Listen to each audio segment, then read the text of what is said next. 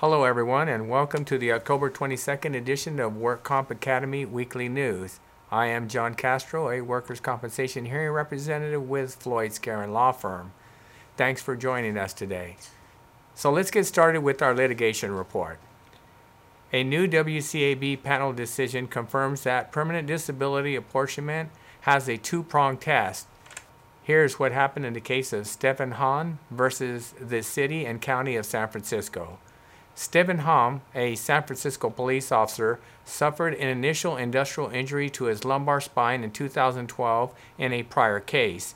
The parties in the prior case settled with a stipulated award in the amount of 20% permanent disability. The award was based on the findings of the PTP, Dr. William Campbell, who used the DRE method of the AMA guides to determine the rating.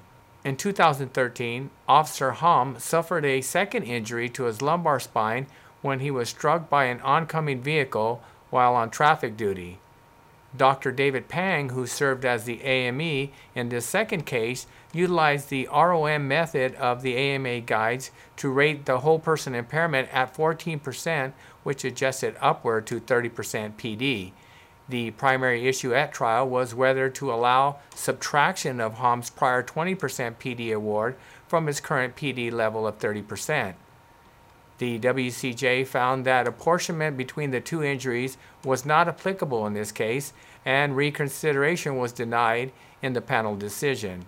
The employer argued that the WCJ should have subtracted the 20% permanent disability from the first award and from 30% PD in the second per the apportionment rules set forth in Labor Code Section 4664B. The Labor Code section provides that if the applicant has received a prior award of permanent disability, it shall be conclusively presumed that the prior permanent disability exists at the time of the subsequent industrial injury. However, case law has repeatedly held that defendant has a two-pronged burden of proof regarding apportionment under the Labor Code provision. The defendant must first prove that a prior award to the same body part exists and must also prove that there is an overlap of permanent disability between the initial and subsequent injury. This legal standard was set forth in 2006 Court of Appeal case of Kopping versus WCAB. In Kopping, the Court of Appeal provided an extensive analysis of the seemingly contradictory language and came up with the only interpretation that made sense to them, which was the defendant has a two pronged burden of proof. The burden of proving overlap is part of the employer's overall burden of proving apportionment. The WCAB affirmed this two prong analysis in 2014 panel decision of Laster versus City and County of San Francisco. Turning to Officer Hahn's case, the first injury was rated using the AMA guides DRE method, and the second injury was rated under the AMA guides ROM method. Unfortunately, the AME Dr. Pang did not explain how factors of the DRE method overlap the ROM method. Thus, the employer did not meet the burden of proof. The Court of Appeal ruled that an uninsured subcontractor on a construction site must repay contract payments by the general contractor after discovery of the lack of workers' compensation insurance. Here's what happened in the unpublished case of BA Retro Incorporated versus DL Falk Construction Incorporated. In 2013, DL Falk Construction Inc entered into a contract with the Central Contra Costa Sanitary District, under which Falk was to be general contractor on district seismic improvement project. BA Retro Inc. was a subcontractor on a project and began sending workers to the project from the Union Hall. At the conclusion of the project, Retro sued Falk for $260,000, the amount it claimed Falk owed on the balance of the subcontract. This was in addition to the $440,000 Falk had been paid by Retro on the contract by that time. During litigation, Falk learned that Retro had begun work on the job at a time when it did not have workers' compensation insurance, the effect of which was it caused an automatic suspension of its license. At the time of the subcontractor, with Falk, Retro had an exemption from workers' compensation insurance which exemption is available only if the contractor had no employees. The case proceeded to a court trial on the licensure issue, as a defense to the contract balance, and a cross complaint by Falk for restitution of $440,000 it had previously paid on the contract. The court ruled against Retro and entered judgment against Retro, and Retro appealed, and the Court of Appeal affirmed the trial court in the unpublished case. The contractor's licensing law provides that no person engaged in business or acting in the capacity of a contractor can bring an action for compensation for work requiring a contractor's license if the person was not properly licensed at all times during the performance of the work. The law also permits a person who utilizes the services of an unlicensed contractor to bring an action for disgorgement of all compensation paid to the unlicensed contractor. The California Supreme Court has acknowledged that the statute while punitive, is necessary to protect an important public policy. Two Illinois based nonprofit risk pools, who provided more than 203 public entities with workers' compensation and employee health care insurance, filed a joint lawsuit against opiate drug makers and distributors. In its first opiate lawsuit, brought by insurance risk pools in Illinois, the Intergovernmental Risk Management Agency and Intergovernmental Personnel Benefit Cooperative seek financial compensation from defendants to recoup substantial costs resulting from the impact of the overprescription and abuse of opioid medication. Costs include vast expenditures on hospitalization due to overdose, addiction treatment services, and overdose reversal medications and millions of dollars paid in workers' compensation involving injured workers who were unnecessarily given long term opiate prescriptions to treat chronic pain. The 217 page civil complaint alleges that the defendants' plan to flood the Illinois market with opioid medication worked. In 2015, 8 million opioid prescriptions were filled in Illinois, the equivalent of 60 prescriptions per 100 people. The lawsuit is the latest step in a proactive multi pronged strategy the two agencies have enacted to address and reduce opioid abuse in their members' employees' communities. As a taxpayer supported health insurance provider to public entities across Illinois, they claim they have a fiduciary obligation to aggressively seek to recoup the millions of dollars in claim costs that have been wasted due to overprescription of opioid medications and addiction treatment. And now, our crime report. A federal grand jury has indicted South Bay doctor and PQME Venkat Achi, charging him with distributing hydrocodone outside the scope of his professional practice and without a legitimate medical need and with healthcare fraud related to the submission of false and fraudulent claims regarding the healthcare benefits, this charge was also attached. Achi listed on the DIR database as a PQME in physical medicine and rehabilitation with offices in San Jose and Campbell, California. He entered a plea of not guilty at this arraignment and was released on bond. If convicted, he faces a maximum 20 years in prison and a $1 million fine for each of the six distribution counts and additional 10 years in prison for the insurance fraud count. This prosecution is a result of an investigation by the DEA, FBI, HHS, OIG, and the California Department of Justice Bureaus of Medical Fraud and Elder Abuse. And in regulatory news, California's Labor Enforcement Task Force is a coalition of California state agencies formed in 2012 to combat the underground economy. The task force operates under the direction of the Department of Industrial Relations and conducts monthly inspections in high risk industries. This month, the task force discovered safety violations during targeted inspections that put workers in immediate danger and issued orders shutting down dangerous machinery at four car washes and three manufacturing businesses in Southern California.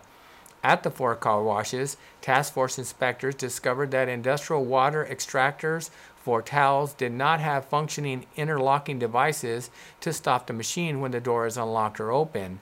Inspectors issued a stop order to Pasadena Auto Wash, Baldwin Park Hand Car Wash, and Star Auto Spa in El Monte, and Fair Oaks Car Wash in Altadena. Inspectors also cited Baldwin Park Hand Car Wash $6,000 for violation of child labor laws after finding minors working in dangerous occupations. Eminent safety hazards were also discovered when inspecting three manufacturing companies in Santa Ana, and inspectors issued orders to shut down woodworking table saws that were not properly guarded. Inspectors also issued stop work orders and cited two of the companies for failure to maintain workers' compensation insurance. The WCIRB has released the World of Cumulative Trauma Claims Report, which focuses on workers' compensation claims that result from repetitive activities over a period of time.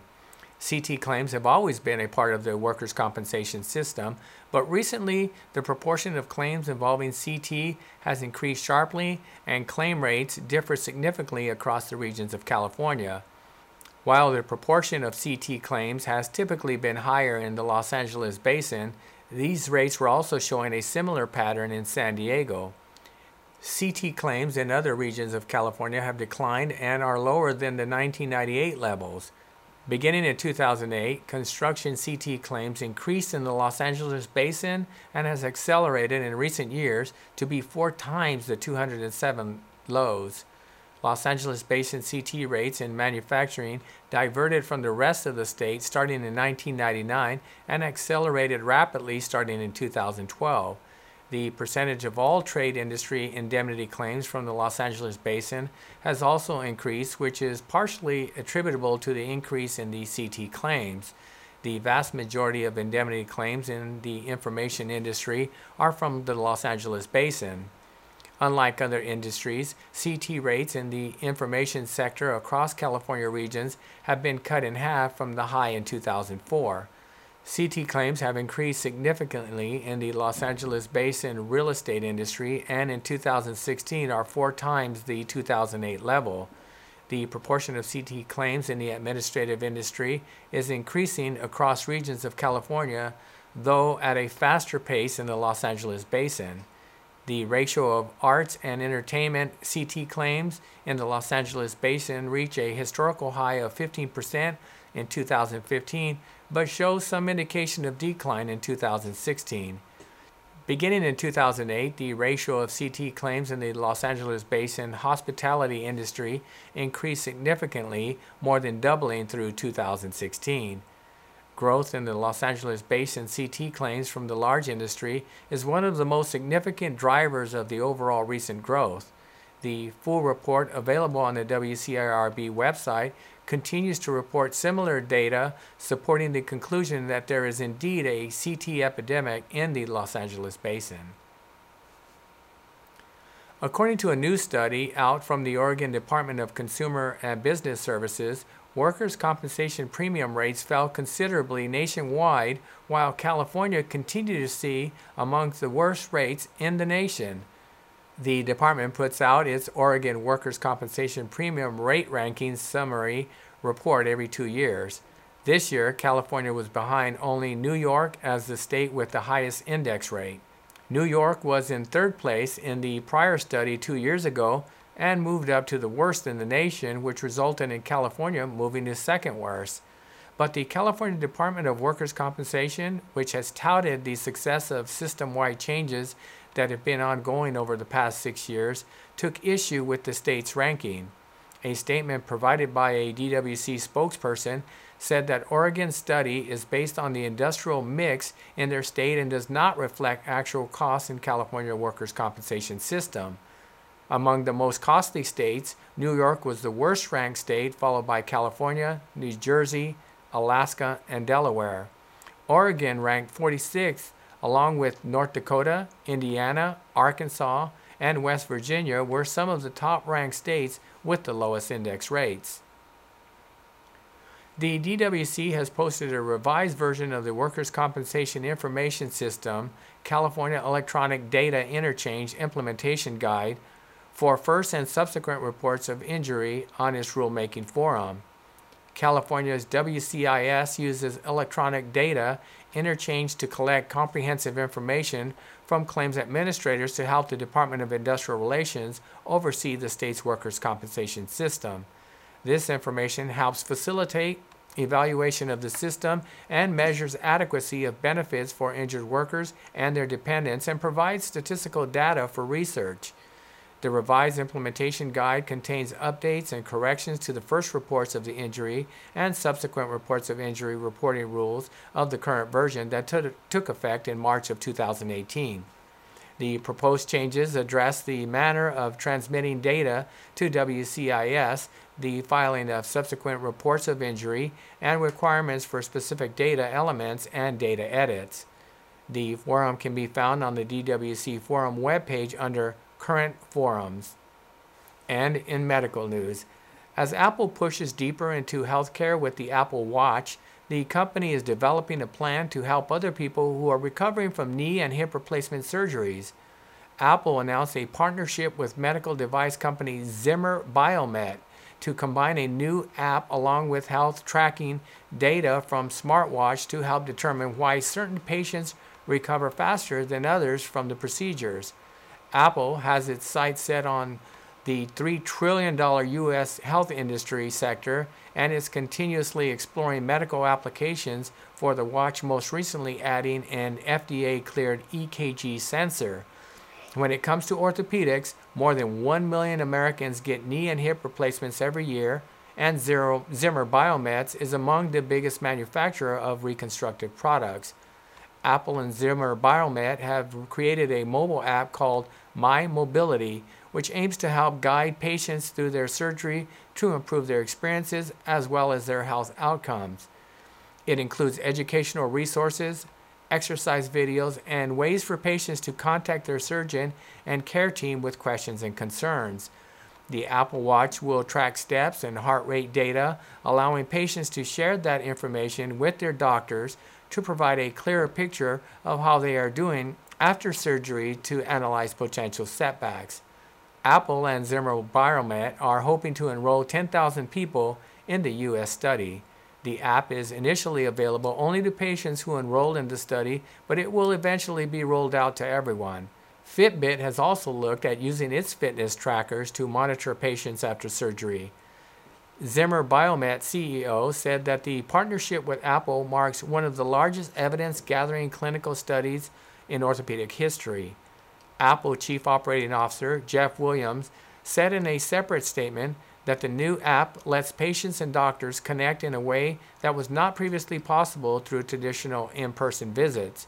The study is the second of its kind for Apple. In September 2017, the company kicked off its heart study in partnership with Stanford University, testing to see if it could detect a type of heart health irregularity called atrial fibrillation. Given the age of the population, the number of people who receive knee and hip replacement surgeries is expected to rise in the coming years. In another medical use for the Apple Watch, the company said recently it is donating 1,000 watches for a new study to track binge eating. It's no secret that the world is growing accustomed to the business of cannabis, but for 9.6 billion Canadian medical marijuana producer Canopy Growth, the future is approaching faster than many expect. Canopy announced that it had shipped cannabis to the United States from Canada for medical research, a milestone in the U.S. government's acceptance of what it considered to be a Schedule 1 drug. The DEA approved partnership, which has not yet been announced, can actually begin to do medical research and clinical trials if necessary. Canopy's news comes less than one month after competing Canadian marijuana producer Tilray announced DEA approval to import cannabis to the United States for medical research at the University of California San Diego Center for Medical Cannabis Research. California is one of the eight states to fully legalize marijuana for its recreational use. 30 U.S. states currently have laws legalizing medical marijuana use in some form. Today, the world has its eyes on Canada, where full legalization of adult marijuana use took effect on October 17th. Canopy is also the first cannabis company to be listed on the New York Stock Exchange. So that's all our news and events for this week. So please check in on our website daily for news updates, past editions of our news, and much more. And remember, you can subscribe to our weekly news podcast and special reports using your iPhone, iPad, or Android device by searching for WorkComp Academy with your podcast software. We also publish a daily flash briefing on the Amazon Alexa Echo platform. Search for Workers' Compensation News on Amazon. Again, I am John Castro in the capacity of hearing representative with the law offices of Floyd, Skeren, Manukian, and Langevin. And thanks for joining us today. And drop by again next week for more news.